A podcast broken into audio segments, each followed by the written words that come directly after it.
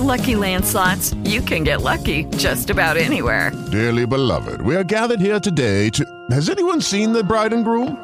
Sorry, sorry, we're here. We were getting lucky in the limo and we lost track of time. No, Lucky Land Casino, with cash prizes that add up quicker than a guest registry. In that case, I pronounce you lucky. Play for free at LuckyLandSlots.com. Daily bonuses are waiting. No purchase necessary. Void where prohibited by law. 18 plus. Terms and conditions apply. See website for details. Blog Talk Radio. Kaelin Patterson, Midwest Muscle, P4P. this program is sponsored by Supplements Good in the Industry. I'm already laughing. I'm already laughing. no. oh, that's as far as I can go. I'm sorry. Number one drug-free sponsored foundation in the world. I was trying to be Marvin Gaye, if anybody's wondering. Because I just couldn't do Desiree. It's Desiree. Yeah, I just realized I missed on that one. Yeah. well, anywho, if you are a drug-free athlete and are looking for a solid foundation to stand on, and a Marvin Gaye voice, yeah, and possibly a vehicle to drive your goals, like what that's right. like a Mack truck to ice cream. so tell me what's going on. And now let's talk. oh let's wow. Talk. So okay, Mr. now O'Kellen Patterson. The O'Kellen clan. Um, Des, yes. We had some good, good, good, good, good guests on Tuesday, and sure we had we didn't have many questions, but the ones that were asked were very good questions. And I think it just caught a lot of our listeners by surprise when they were hearing just how, you know, entrenched people can get in the health and fitness and even the benefits of a relationship, a healthy one that comes from it. So, you know, I know people are always trying to correlate a lot of things, but one of the good questions at the end was one that had been in my head the whole time we were doing it. And that was when they were asking about, you know, how did you know it was going to be okay to cross that line? Because that's a big, big no-no in the industry, mm. and yet they made it work and and it's functioning well. But I think you'd have to go back and listen to the whole show just to understand how that dynamic came to be because it was never really a trainer. Uh, I don't. I, I, that dynamic was basically, uh, I guess, adjusted to fit because it was never set about you know like you're going to be my client I, I'm going to be the trainer or vice versa. Yep. You know that that is a tough one, and you know as as both of us having been in a position where you know we have that decision of what to do with that line either as a boss and employee personal trainer and client you know you i don't know i mean that you do know but you already have to have those those uh those guidelines in your head as to what you will and won't do. And if you find yourself interested in someone that violates those guidelines, you already have to establish, okay, how am I going to handle this? And you have to have those open conversations of what you're going to do about it if that should happen, you know, with that individual. Because, you know, I, if, if love is love and true love is true love, then it needs, then it is what it is. So you can't just avoid it because you know you're a trainer and someone is your client but you need to be very yeah. open and honest about that and look at what those repercussions could be. You know for some people it's a matter of well you know you can no longer be my client. If i'm going to date you i can no longer train you.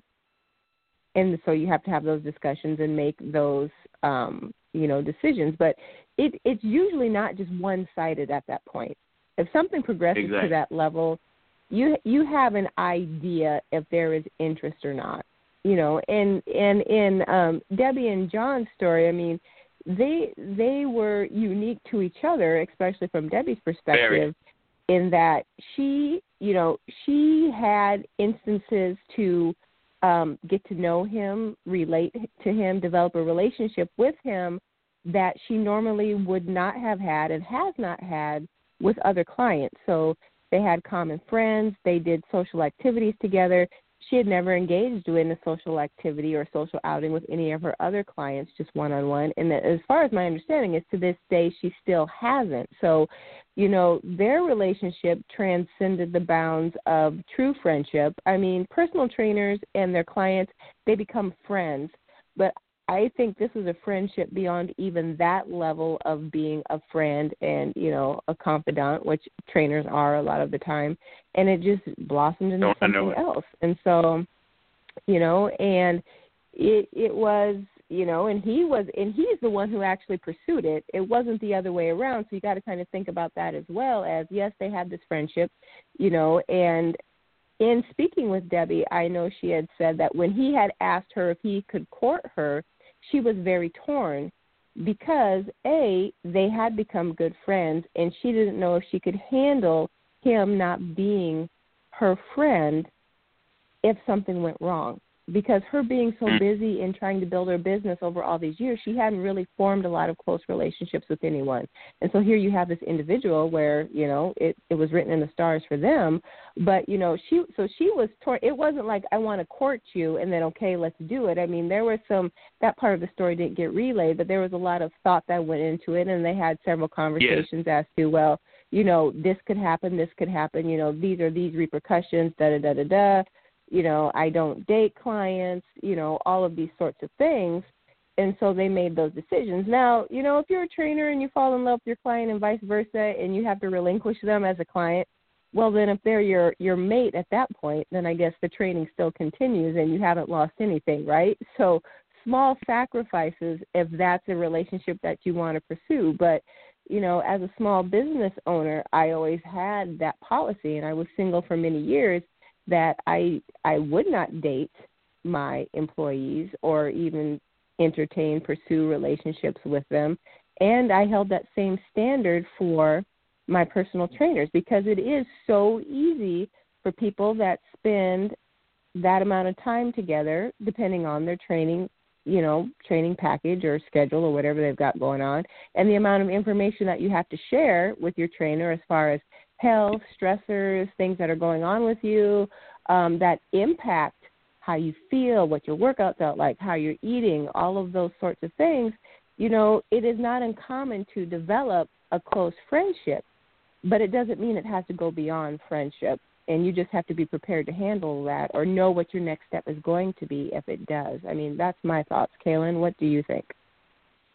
Well, there's two things that I'd like to add to that. One, there was a third party, and I think that's what a lot of the listeners had missed. And uh, I know he had he had he had brought that point out, but it had gotten mm-hmm. overlooked because they were responding so in depth with what they were saying because they were really open about that, and that was I was really appreciating that whole fact of it that you know they could be that open and honest about it because it is a touchy situation. But there was a lot mm-hmm. of uh, old factors I would like to say that helped out with that and made that more understanding and reasonable because a lot of people just don't seem to understand that it is a no go situation when uh, you know those things aren't present because you know there's got to be some prior knowledge of each other. And there's going to be a lot of interacting like Des says where it's not on equal ground. A trainer will not be on equal ground with a client so if the only time you're having interaction is at the gym, there's going to be some things that are basically saying, you know, this shouldn't be happening, this shouldn't be happening, and that shouldn't be happening. But they were interacting a lot away from the gym, and that third party was always present. So I, I hope everybody kept that in mind because, you know, I don't want, and I don't think that he, John wanted people to just go running out and saying, well, heck, it all works because – there's a lot of things that play into that is not knowing the people personally, just knowing their gym life because that's all you see. Um, you're in an environment where you, as a trainer, are basically setting the atmosphere or should be setting the atmosphere to make it sure it's a successful one. And if you don't know the person's individual life, only basically what they're saying, you have to go more in depth with that. There's a lot of a lot of factors that have to play into that, and they were basically mapping that out. And I think I like at the end how they said, "Look, this is still not something you want to do, especially." And most of the time, you know, there's a, there is a significant other involved with the other person, or or both. You know, we have to remind ourselves of that. So there, you know, it's, we can't have the grass is greener kind of mentality when we're talking about what we're talking. They they had a very special, and I would keep saying it's a God given relationship because there was a lot of things that just were right falling into place. And you you know I always say you know God always gives you a perfect gift, not something that's broken or shattered. And and they had um, a lot of things going on individually but they weren't necessarily broken individuals where one was basically leading a significant other to try and fix the broken individual. So we, you know, I'd love to make sure that people are thinking about that because we did get a lot of uh, inquiries about the people who were, you know, tuning in late as to how can it be good for, you know, that kind of dynamic to work. But like I said, there were a lot of factors that were, you know, basically in play already. And with that third party basically making sure that there's some kind of referee to make sure you know things did you know go over on one side not the other that somebody can rein them in. So you know there, I just want to add that part to it because I know that a lot of people had tuned in late or basically when they were getting in their cars hitting the highway from work and they might have missed that part. And you know, yeah, yeah um, Sheila, I, I get your point that you know it's still a tough spot, but it's still something mm-hmm. that we have to factor in because that's the way it was. It wasn't like they were hiding anything, and the fact that he used the word court, it, it, I said I was already sold, so I can imagine how she was taking that. Yep, I mean it it is a tough factor and it's and it's not something that we recommend. And if you listen to the interview, if you have the chance to, it's not something that they recommended because they don't recommend it to any of their other trainers in their business. But it is something that happened in the way that they chose to communicate about it and, you know, determine if they were going to pursue it. You know, that is between the two of them. Um, and again, going back to you have to know where your personal boundaries are and then what are the next steps and not have it be like a willy-nilly thing that well if i you know i i'm i i'm good with dating all of my clients no that's not a good thing that's no. not a good thing at all. And you know, from the from a position of being a professional and then also safeguarding your client so they can feel secure enough to be open around you in the manner that they need to be for you to be able to effective with them without fearing of you preying on them that's just not something yes. you can do so again Good. just to reiterate he moved it forward on her end she did not go the other way so um, but once that question was on the table, she did have to decide what she was going to do. And and you know, it's a very real thing. I mean, I have seen I've had trainers that have worked for me in the past. They're you know, husband and wife are coming, you need to quit flirting with my wife or you need to quit flirting with my husband and and the trainer will be like oh my gosh you know where did that come from i have no idea what you're talking about you're being too casual with my wife Okay, well, what does that mean? Well, do you tell all of your clients to have a good weekend? Um, yes. And it was over a text. So, you know, in this instance, the, the trainer was male, the client was female, she was married. They were having a discourse about her training. So, a conversation about her training, a next appointment, something along those lines. And then at the end of that, my trainer told her, told his client to mm-hmm. have a good weekend. and her husband wasn't having it, but obviously there were probably several other things he wasn't having. So, you know, depending on the spouse or the other person, it's easy to, you know, get painted in a certain light when that's not what you're doing at all. So, as a trainer, you always have to be very professional because you just mm-hmm. never know how your actions are going to be interpreted, either by your client or by a client's spouse. So it's just yes. always best, as a rule of thumb, not to go that route. So we're not condoning, you know, trainers going out or, you know, trying to date your trainer. But if it happens to be mutual and it's two consenting adults, you decide, you know, you want to pursue it, then that's one thing. Me myself, if it were me, I would have to, you know, relinquish that client in order to pursue the relationship. I mean, I think that's the proper way to go about it if that's the direction you're headed. My two cents. Yes. Oh, uh, here's here's my extra penny. throw it in. Throw it in. Um, I, when I first started bouncing and being a personal trainer, one of the things that just used to get me is that I had so much tenure. And, you know, I'd start at a place and then, like, there might be a changeover where, you know, there's, there's just this high turnover. And I finally went and asked, you know, what, like, what, what keeps me here? Why am I still employed?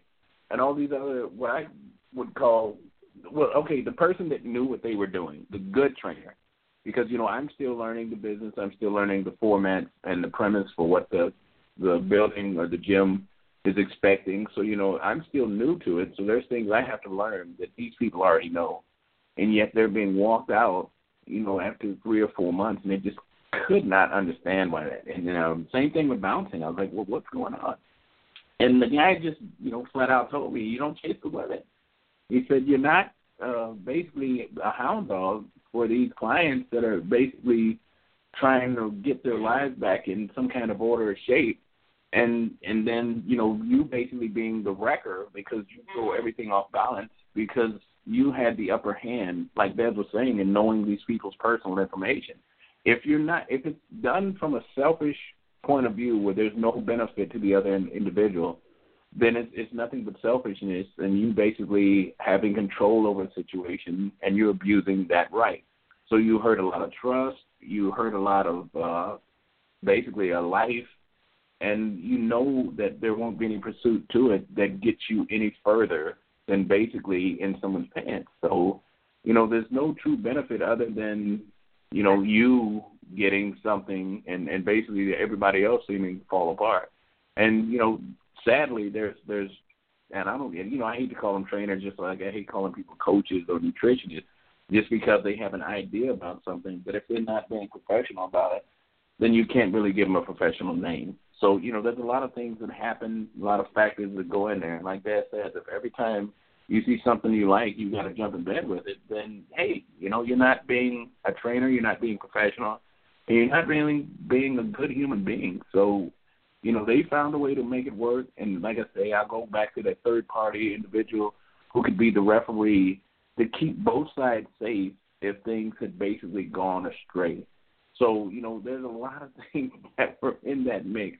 And I just enjoyed them and their, you know, openness and their their just their their whole atmosphere. It was it was a blessing. So, you know, it's just uh it's just good to have. And I, I enjoyed them and I know there were many guests uh, that we had. I mean, sorry, many listeners that we had that were doing doing well with it as well, and had a lot of fun listening at that. Hey, that's awesome. That's awesome. So I'm glad you guys enjoyed. I thought it was a good show as well. We didn't have as many questions, and we noticed that, but you know, I really don't measure a good show by the number of questions that we get. I mean, sometimes I do because when you guys are really engaged and we really feel like we've done our job in bringing you a topic that resonates with you, that you want to know about, and that you have questions for. So, I mean, that's always a good feeling to have, but sometimes you just have, you know, those kinds of guests that just give off a vibe and are sharing, you know, and just are sharing openly but positively. And it's in a manner that is helpful to somebody out there. I don't know who, but mm-hmm. I know somebody out there, one of you that was listening, I know that you took away a lot of good stuff from that show just by their manner of being and the way that they were sharing. And that to me also makes a good show. So yes. I, you know, I enjoyed it and I hope you guys enjoyed it too and you know, if you don't sometimes you guys don't have a lot of questions and that's okay. We are okay with that, but you know we always enjoy them. So feel free. And uh, if we can't get you on the show like we did tonight, we'll try to catch him on the next show. And there you have it. And there you have it. And so, speaking of shows, we've got a good one for you tonight. and I am going to ask Mr. Kaelin Patterson to kind of set the stage for um, what we're going to be talking about and who we're going to be talking with. Oh well, this was uh, this is one that's been uh, uh, basically sitting on the shelf, and we've all been privy to know about what's going on. And I was just super excited when I was uh, asked to be a part of it, and it was basically increasing the knowledge of someone, you know, having everything that could make this industry better, basically by speaking from their heart. And one of the things that had to happen is that everyone had to make sure everything lined up and all the ducks are in a row because I'm learning that uh, that some some great ideas never make it from the the drawing board because it just doesn't line up to where it can happen. So this is one of those situations where everything did line up, and there was a lot of juggling because it's always just like any prep or any any show or competition. There's always something that factors in and it changes the whole dynamic, but you still got to hold everything together. So this is one of those situations because it was you know like the very very north part of North America and United States. So it was it was a stretch, and there's parts and roads and just everything. And there are two individuals that had basically given their lives over to, I guess, the reality side of life from a documentary uh, point of view, and that's never easy because you know there's a lot of things that have to factor in with that as well. And we we thankfully had uh, Chris uh, Chris Worth, and I, I don't know if he likes Christopher or Chris, but it's to fit it into our little outline and link. I had to shorten his name, but and then we had Jack Halverson, and then and they just did some uh, amazing things with their bodies for you know two different reasons, but the outcome was the same, and that was basically seeing their minds and bodies change. So uh, I know we have Chris on the line. Uh, Chris, introduce yourself, and we'll talk more about the documentary and the show itself. Um, I hope you can hear me. I'm not quite sure. Um, yep, we sure can. Uh, okay, perfect. Uh, my name's Christopher Worth, as Kaelin said. I typically go by Christopher, but if Chris gets me to the dinner table quicker, that works for me also, so it doesn't much matter. um, so yeah, uh, we were Jack and I were fortunate enough to be chosen for uh, what's called Radical Body Transformation, which is a documentary series following bodybuilders and um, that were actually most of them were in Canada, and most of and all of them were NPC competitors, except Jack and I. Jack and I were the only natural wow. competitors that they followed, and it was Very sort nice. of our road, our road to the Minnesota Mayhem in Duluth. So Kaelin is correct. We were up in northern Minnesota here, where it gets to 60 below in the winter, and Yes. we get snow and all of that. And fortunately, Kaelin did make it up there and did an excellent job. I appreciate all the work that he put in doing the interviews for us for this documentary. I know it wasn't an easy trek for him, given uh, the situation that he ended up in that weekend too.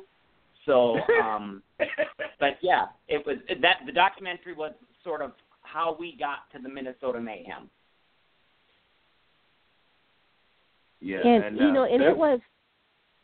Go ahead. Oh, I was just going to say. So you actually competed that same day that the docu- documentary was filmed, and just competing in and of itself is a huge mental task. And then to, you know, stand for the interviews and have your composure and all of that for the documentary as well. I mean that that had to have been quite a full day for you on that day. Well, it, it ended up to be a very full day and a really special day for me personally because after uh, five years of competing, that was my tenth show. It was, if you've seen the documentary, it was my 45th birthday, and um, I ended up winning my pro card in my division. So I was pretty, I was flying high by the time Kaelin was interrupt or interviewing me. So I was feeling good I at that bet. point, and it was it was a great day for me. Yeah, and and there was a lot of things. There's a lot of hustle and bustle, expediters, uh, people not being in the right place. And one of the things I noticed that you and Jack were doing was trying to help people get found because you know, uh, Leaf has one of the bigger venues So there's plenty of spaces to get lost if you're not careful and not Yep. paying the full attention. Uh, uh, and so you know, just the fact that you guys had the wherewithal to want to still help, even though there's so much insanity going on around you, and basically, you know, the uh, the camera guy is trying to follow you around. So it's not easy, but you found a way. How do you maintain your sanity with with so much happening all at once? Uh, Well, and I think at that point it was uh, again I have a dedication and passion to the sport. Um, Yes. I, I love it. I love for being involved in it, and um, I guess you just sort of it's sort of how I live a lot of adventures in my life. I just sort of I don't have a lot of high expectations of things. I don't go in with expectations, and you just do what you can. That's one of the things I really found when I joined this sport uh, late in life, of course. I didn't start until I was 40 uh, doing bodybuilding.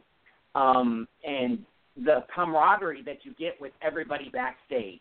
You know, uh, some people think that it, everybody's ogling everybody backstage and they don't have much clothes on. It's not that. We're all in the same boat. No, We're it's all not. hangry. We all want to eat. We all want to get done. We all stink. yeah, Um, we all smell so- bad. exactly. We just want to get each other from point A to point B so that they look their best, they present their best, and have a great time. Exactly, and that's awesome. Um, so we've already got our listener questions rolling in. We want to get these going here. So Dale wants to know, Christopher, wasn't it a bit of a risk doing the documentary without knowing where you'd place? Uh, no, it really wasn't a risk because it wasn't about me placing at that point. It was about my journey. And uh, if, if Dale hasn't had the opportunity to see the documentary, it was I really never when I started bodybuilding, I really never thought I would have a pro card. I'm fortunate enough to have one today, and I'm very honored for it. I put in a lot of hard work. It's not an overnight win for me. Like I said, uh, ten shows, five years, and finally got there. Um, so it wasn't about the placing, and it talks about the documentary. It was about uh, making a change in my life, a positive change in my life, a lifestyle change, and I think I've gotten a lot of benefits out of it. I've been down the rough roads of this sport also, so um, I can't say that it's all uh, rainbows and unicorns by any means, um, but the few bumps in the road are surely outweighed by all the positives that I've had. And that I mean, and that and that is so true with so with so many things that anything that's worth doing is is worth doing well, regardless of it all.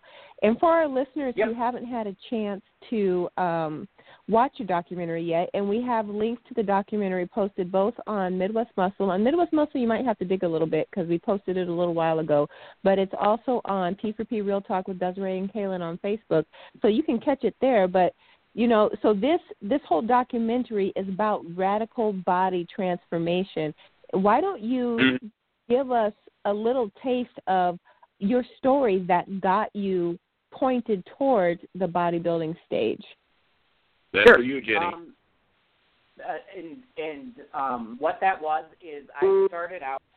Um, I always was a, what they call a husky boy through uh, grade school, junior high, high school, um, and once I got into college, the weight started to pack on.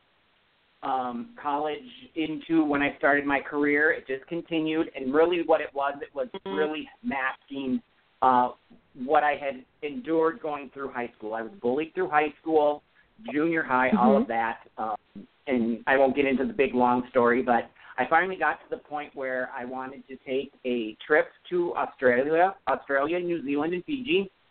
I didn't want to do it at 230 pounds wearing clothes that looked like tents. Um, I wanted to do the beach without a t-shirt, and so I set my mind to my life needs to change. I also was on high blood pressure meds. Um, uh, I was killing myself. I truly was. That's the truth of Mhm. it. I'm not going to beat around the bush. So I started losing weight to go on the trip, and I had a really good trainer, Jessica. Two weeks before I left on that trip, she sort of planted that seed of bodybuilding, which I always tell people after I stop laughing and rolling around the floor. I said, let's talk about that when I come back. And sure enough, two weeks after I came back, I already started that thinking of why am I at the gym? I'm done with the vacation. I want to eat pizza. all of those things, and I was smart enough to know I can't do that. So I met with uh, my trainer and the owner of the gym who really started bodybuilding in our community, and they said it's not much more than what you're already doing, and that's where it all started. I started training January, and I competed in my first show in May, and it's just rolled from there. And that, I mean, and that's that's quite. I mean, and you've stuck with it for so long, um, just continuing your journey. And I mean, obviously, you needed that goal to keep you focused on your health and wellness goals. But you know, five years worth of it. That's that's quite a that's quite a bit. I mean, what beyond your physical health has kept you motivated to continue competing? Well, to be honest, it's fear that keeps me motivated. I don't want to go back to 230 pounds. And, and that's fair. I think think part of it also is everybody says, "Oh, you're such an inspiration." That's not why I did this. I truly did this for selfish reasons. I did this for myself. I needed to save myself because nobody else was going to do that for me. And so, That's you true. know, Yeah. I just I keep doing it because it keeps me on the straight and narrow. And again, I'm mm. enjoying it. I'm enjoying the people that I'm coming in contact with. Um, I'm enjoying when I'm not competing. I had this off season. I've been fortunate to be able to expedite shows backstage and do all of that stuff because I know I won't be able to do this sport the rest of my life. So when I'm not able to compete anymore, I want to be I want to still be in the mix. I want to I want to help people get to where I've gone, either uh, either just losing weight, whether it's competing, or even just getting people from point A to point B backstage. You know, so I There you go. I'm not going anywhere. now I, I got uh, uh, something, and, and Des had pointed it out, but I'm going to go a little bit deeper in it, and that's the time before the actual win, because I know there's a lot of people, and I can't really call them competitors because when you're when you say it's all or nothing, you know that you have to win. I don't consider that a truly competitive mind or mental state. And I'm sure mm-hmm. you've seen. Well, I I know you remember when we were at the last show where you know the fellow was throwing the stuff till you know it almost hit Yep. and hurt someone. So yep. what what do you have to tell the what can you share with the person that's thinking about competing but not might not be mentally ready, you know, much less physically ready to step on that stage because it you are being judged and I think some people don't really understand that fact until they get under there and hear the judges calling out turns. Sure. Yep. Well, and there again, you you when I first competed, I had never seen a show before, and I probably would have ever competed had I seen a show. It was bad enough hearing the stories of all the things I had to do to prep for a show, spray tanning, shaving your whole body, all of these things. But um, I oh, the only thing I can really respond to that is at my very first show. I if I go back and look at the pictures, there I probably should not have been on stage if you really look at them but you have to start somewhere. And I was Yes. remembering standing in line, ready to get spray tan, and there was an 18 year old, all ripped to get out kid. He was a personal trainer, all this stuff, and he got to talking. And of course, people try and get in your head. And I finally just made the comment. I said, "Dude, I've already won." And he looked at me like, "God, you're kind of arrogant about this." I said, "No, I started at 230 pounds." I'm now at 155, and I'm going to step on stage. I've already run the, won the battle in my world. It doesn't matter where I finish. And then I think he finally got where I was coming from. And so I think if, Mhm. if somebody is considering competing, they have to go in realistically that in this day and age, those stages are highly competitive. So you're not only one person finishes first. Everybody else finishes after that. So if you can accept not finishing first, then go in and have a good time and see see if you even like the sport. Because I do know some people who've done it one time and they'll never do it again, and that's okay. Mhm. That doesn't mean they have to give up actual routines for bodybuilding and eating right and being healthy. They just may never step on stage. That's okay. No, it totally is okay. And actually, our next question dovetails into that pretty well because Brenda is asking, what was it like being the first time on stage and not winning and then not winning again after the second year and and so on? Did you start to doubt yourself and your goals? Um i guess not so much. There again i chose to do this to keep on the straight and narrow and what i say for my very first show is i probably shouldn't have been on stage but i didn't finish Mhm. last see i walked away with that i didn't finish last other people finished behind me, and that's okay. I have finished last though. you know, I haven't played. I, I worked my way up to the top. Is Yes. the best way that I can say it. You know, Agreed. and um, it it if I could if I got into all the details of the bumps in the road, even my trainer said to me one day, they go, Christopher, of everything that you have had to endure and put up with competing thus far, and this is only probably two years into my competition, she said, I'm surprised you even do this sport anymore. It's because I fell in love with the actual sport. I enjoy the camaraderie of all the people, whether they're local or not. It's almost like when you see these people at a show again, it's like you saw them last week. So they become lifelong friends. At least that's how I look at them. No, I mean, and you you are so right about that. And I know all of our friends out in Real Talk listener land, they've hear they've heard those same statements over and over again.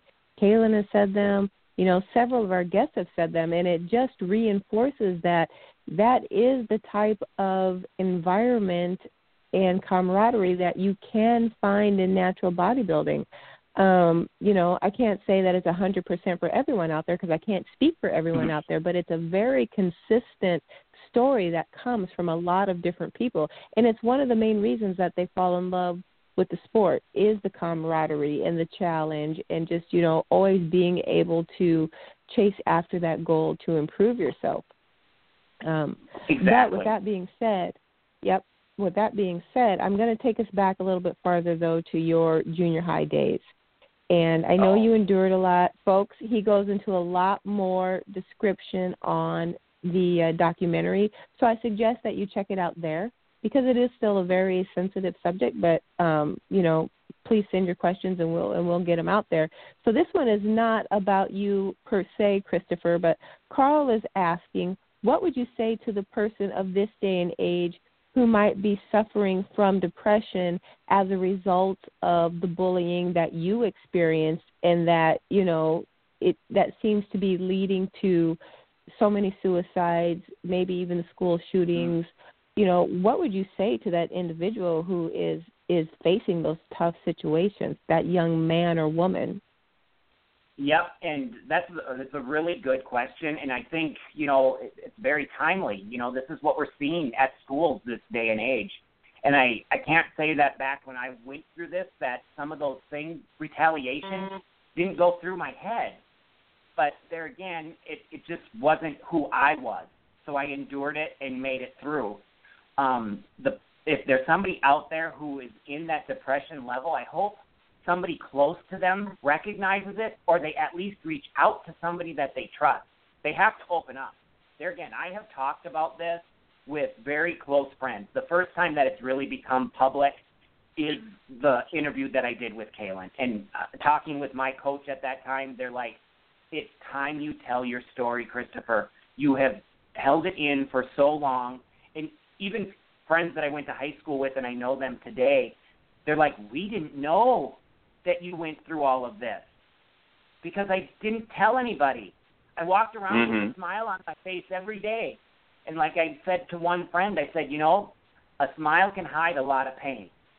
And so even Mhm. these people that are walking around depressed, people may not know. So they they do have to open up to somebody. And I hope that person, whoever it is, is really honored that that person trusted them enough to share that story with them and truly listen to what stage that they're at so that person doesn't fall into that dark deep place of they're just done with the world Mhm. No doubt, no Wow. doubt, and and thank you for for sharing that answer with us, Kaelin. Did you have anything you wanted to follow yeah, up with? um, there, there's just so many times of those dark corners and everything, and and I just love how Chris is basically relating the point of take the time to listen. I mean, Mhm. like we we understand that people bully and we understand that you know these things happen, but we never take we never reiterate the point that just like there's got to be one extreme, there has to be another. And if you, if somebody's doing all the talking and bullying, then somebody has to be on that other side where they're willing to uh, basically pacify the situation and listen Yep. because you know it, it's just too much at stake. And I, I love and, and Chris, thanks for taking that question because Des and I we we didn't know we didn't know if you'd even want to answer that question, and we really appreciate uh, you Mhm. you know taking it and tackling it head on. And it seems like Yep. that's what you're pretty much doing with your life now. So anybody that's listening that might be depressed, listen to what this man's saying and look at the standpoint he's coming from is a, a victor, a victory. I mean, it, this is I, I love that. I mean, I love the whole aspect of it, and I love the fact when we were doing the interview that you were so forthgiving because it really does open eyes, minds, and hearts, and that's what we need to make a better place. Yep, that's true. And it's, I mean, the thought that's coming into my head. I mean, it's it's a terrible, you know, terrible things happen to good people at different ages, stages of life. All of that thing it happens, but if you can, you know, hang on to your faith to get you through. I mean, the thought that keeps running through my head is that you know, can turn all things to good. Things that were intended for evil, he can still turn to good. So you went through some very, very extremely tough times. That I mean, just tough. And again, watch the documentary for more detail. Um, Yeah. And it caused some other results that were negative. You had this extreme weight gain that continued through your life. But through that all, you found the wherewithal to make a change, and then it's transformed into this bodybuilder that you are today who has now been featured in a documentary, who has earned his pro card, you know, has this different lease on life. And so, you know, things can turn around. Everything doesn't always have to stay doom and gloom. It might seem that way while you're in it, but it doesn't mean that it will always, always stay that way. And so then to tag on to that, Blake is asking, what's it like after the journey that you've been on to find out that you won your pro card? What was it like to find out that you won your pro card after the journey you'd been on? Had you come to the point where you had just figured you were always a top five guy and never a winner, kind of like always the bridesmaid but never the bride? Well, and I can't say that I've had that realization, but to be honest, I remember standing on stage next to Lee Kirkwood, excellent bodybuilder himself. Uh, I believe he also has his pro card in another federation, and we're stand and it was kind of nice because we out we outbeat the young guys in our group, so it was the two old guys against the young guys. and I remember nice. sitting there or standing next to him, thinking, "Okay, I finished second. And when they called Lee's name, I went, that's not my name. and it finally sunk in that I had won, and I could hear my friend Sarah screaming in the audience, and all my friends that were there were screaming because they had followed me through these five years and knew the rough road that it has been. Because anybody who's done bodybuilding knows whether you win or lose, it's still tough. The road is tough Yes. um, the, the dieting, the training, everything. So um, they knew what I had gone through, and it was great to have them in the audience that night. And I, I was just shocked. I truly was. I I think there was a moment there that I don't even I can't even say what happened. you just kind of blacked out for a second, and then it all came Exactly. rushing back to you. Yeah. Funny. All right, all right. So the next question, Jim is asking, with the cameras around, was there a better was there a better motivation to push you harder to win? Was having the cameras there a better motivation to push you harder to win? Um, the cameras really didn't show up until the day before and the day of the show. So the cameras didn't follow us around the entire year of our prep. So that was never uh, a thought. That never came into my mind or was a concern of mine with the cameras being there. Um, the concern for me was always to do my best and to make sure that I uh, fulfilled what my coach wanted for me. Because I remember there were weeks in there that I just like I'd had it. I was done with this, and I'd get a message back, and it's like, "You got eight more weeks to go, Christopher. You can do this." You know, my coach knew exactly. Leif Anderson knew exactly what to say to me to just get me through that next week, and it literally was there at the end, week by week, to get to that stage. And um, when the cameras finally showed up, it was sort of just like, ho hum, I'm just so tired, hungry, just do what you got to do. Been there, felt that. yeah, haven't we all?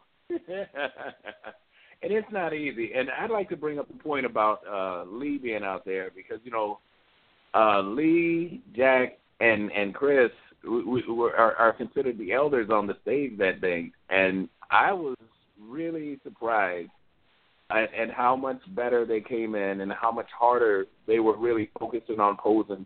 And that comes with time sometimes. You know, you have some mm-hmm. kids that come through that like like uh, Chris was saying at, at a previous show where you have people that are are just spot on.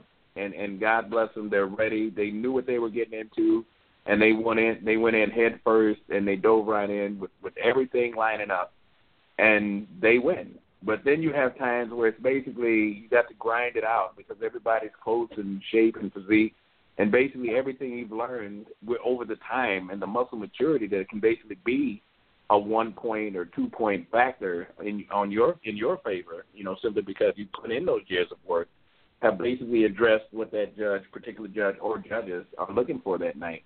So you know, it, it, for me, hey, I'm a happy fella because hey, I'm in the master class myself, so I'm smiling all from ear to ear, and just knowing you know all the work that had been put in to make it happen, and then you know Lee celebrating with Chris and Jack it, backstage. It, it's a beautiful thing to see, and I love that about the natural industry, and I love that mm-hmm. about the natural community is that there's so much smiling and happy backstage because you can do it on stage and it's basically an act but when you get backstage and you have people high fiving and, and, and hugging, and I'm telling you, it, it's not an easy thing to hug somebody and, and tan. but it still can happen. It still can happen correctly. So, Chris, you want to elaborate on that just a little bit so people can understand that it's not just an act on stage, but it's it's a it's a true reality backstage as well. Yeah, uh, and I I don't know what more to say about it is except you know, as I get to know these people that I'm competing with more and more, you do truly become, you know, you become a family. You know, that's how it is. Because I don't, I don't care what really anybody's journey was to get to that stage. Once you get there, you're all in the same boat.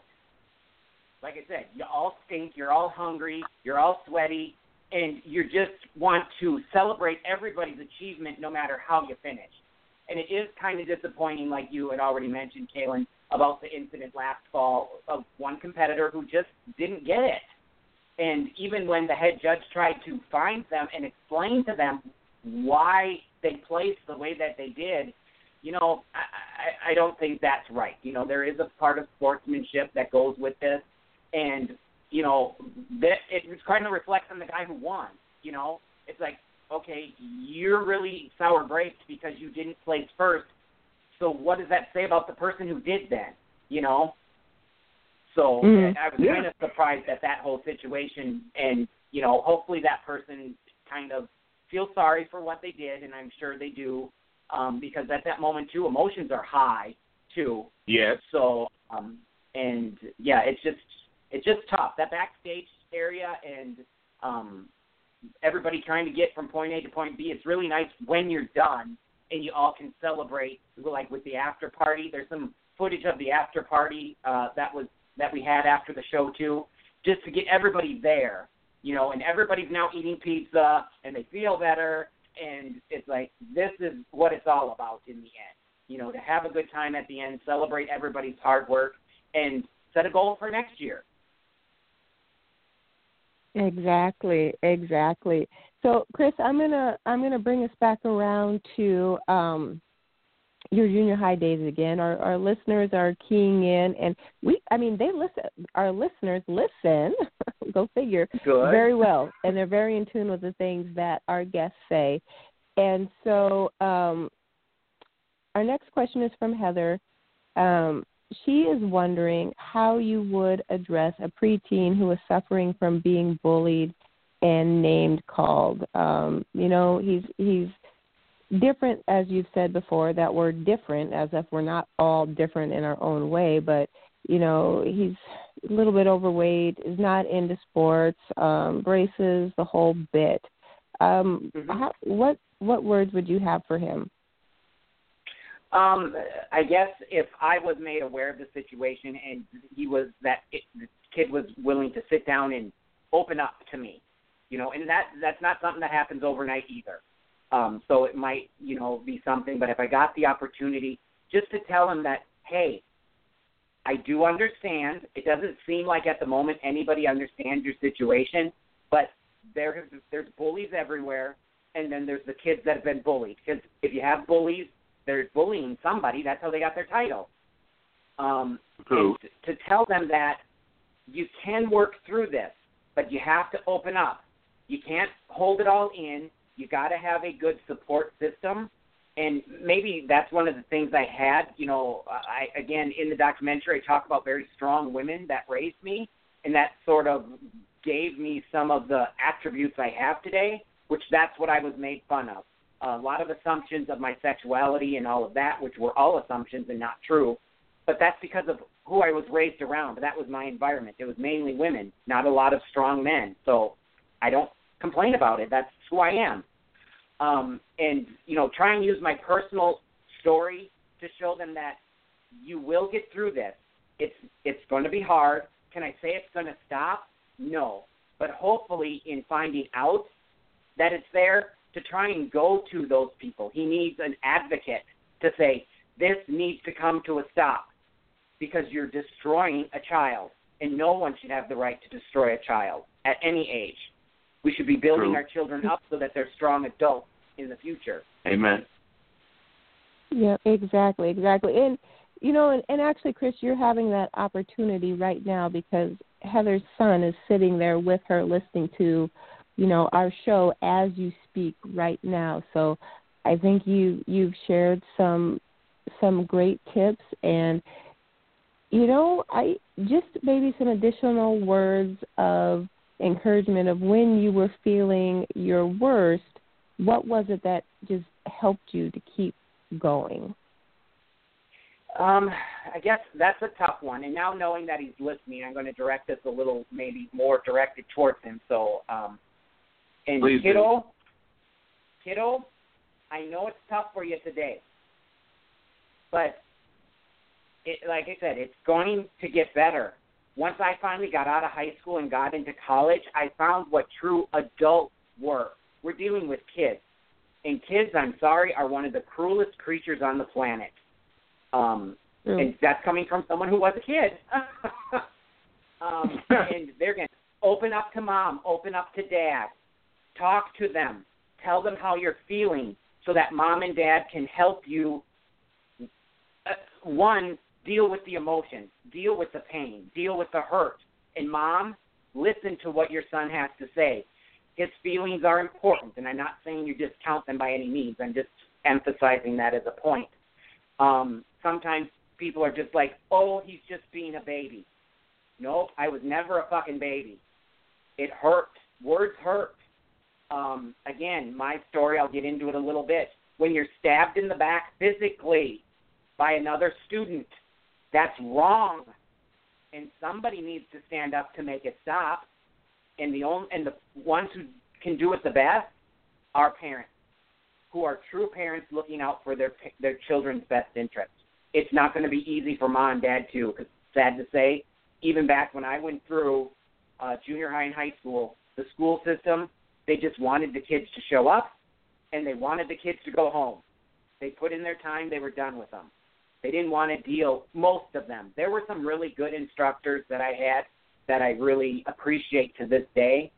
Um, and I think I set my goals for what I wanted for my future, and that's what got me through it. I wanted to I wanted to prove people wrong. I was a fighter from the get go, uh, and not all kids have that. I understand it. Um, so I decided to fight against it, I accepted what was going along. Maybe I shouldn't have accepted it to the degree that I did, but that's then, this is now. And it made me who I am today. I'm a very strong, assertive individual. Back then, I would barely say boo to anybody. Now, as you can tell, people can't shut me up. but you're saying something, so that's a good thing. well, yes, I hope and so. you, I mean, and you're speaking life with your words, so that's always a good thing. So, Heather and family, I I hope this has been helpful to you, and you have our prayers. And I, you know, it's it's just a sucky thing. I there there are really no good words for it because only time is going to tell how this is going to end up. But just keep the faith, keep the strength, and as a family, stay strong together and just keep pushing forward for for justice Yep. is what it really is to be able to live your life being quote unquote air quotes different. And there's nothing wrong with that because we're all different. And we all grow Yep. into different people just as Christopher is talking about. We're just getting started. As young kids you're just getting started. You don't know what your future holds or what you can turn into. So you just have to keep plugging forward. And as hard as that may be just don't give up on it because there's a lot of worth still in you and a lot of value and it's just waiting to come out. And it comes Yep. out as we progress and age and mature and all that great stuff. So you know we're our hearts are with you on that. Um and you know and we've we've had shows about bullying before and guests and that's not what this show is is about per se even though it is part of christopher's story um but Yes. it is just one of those topics that is still very important and it's just It's not relevant. going anywhere it is very relevant it is very relevant and i think you know it's it's probably coming to the time where we probably want to have another show about that at some point because it is just still you know taking taking Well, over okay, I'm headlines across the us Is that okay, Christopher? so Oh yeah. Okay. Awesome. All right, very good. So, with that being said, and of course, we're running to the end of our time, which always comes upon us too quickly. So, one last question for you, Christopher. What does the future hold for pro Christopher Worth? well, I was hoping no one was going to ask that question because I've sort of been keeping it under wraps. Oh, come on. Uh oh. Uh oh. So I guess this is going to be the public announcement that I wasn't going to do. And here again, I'm just going to add a little bit to that. One reason I was keeping this all under wraps, believe it or not, at 46 years old today, I still have bullies. We still have bullies as adults because those bullies that were in high school haven't changed much. So because of where I'm at, those bullies are still around, and I didn't want them to know what my future was as far as a pro. They were shocked that I even Oh. became a pro, and the whole rumor in the community was that Christopher had his pro card removed from him because the quality of competitors that he went up against weren't good enough, so they took his pro card away. It's like, What? oh, wow. That is Really? ridiculous. Well, first of all, first of all, Yeah. two things. You don't have to share your news if you don't want to, because we would never force you or put you in jeopardy in any way. But that, No, no, no. secondly, pure ignorance. That's all I have to say Yes. about that. A hundred percent Yes. pure ignorance. Yes. So I do not Ah. mind sharing my story. It's again, it's one of those that should be out there. I should be celebrating with everybody else that this is my goal. My goal is to make my pro debut September Wow. I think it's 15th at the Michigan Natural Bodybuilding Show in Grand Rapids, Michigan. Uh, it's a Michigan. show promoted by Leif Anderson, and it is Yep. a pro am. And so, yeah, that I'm in training right now. We have, I think, not that anyone's counting, 28 weeks, and they will No they will doubt. disappear quickly. So yeah, I'm pretty excited, and depending on how that show goes, I have received an invite for an NGA show in Florida. I don't remember exactly where that was at. That's in November, so that might be in the cards for this year as well. Well, one show at a time. Look at you, There big go. baller shot caller, getting invites to shows in other states. Congratulations. Who would have known? Right? Congratulations. All right, Kaelin, we're coming down to our last 60 seconds. You've got the last word here for Christopher. Well, Chris, again, congratulations on that, and and thank you for your openness. I think uh, one of the two things that happened this week is the the guest openness has really helped our listeners. I I'm really surprised, you know, that uh, one of our listeners would come that far and ask that deep. But I thank you for as- answering that in a, in a very positive and appreciative way. Uh, thanks a lot for that, my buddy. Sure. Thank you for having me tonight. Yep, and we look forward to having you again. And uh, you know, we'll be keeping our eye on you this fall. But uh, with right, that being good. said, on behalf, yeah, on behalf of Christopher Worth, Kaelin, the boys of P4P Muscle, and myself, your body is a temple, so let's build it.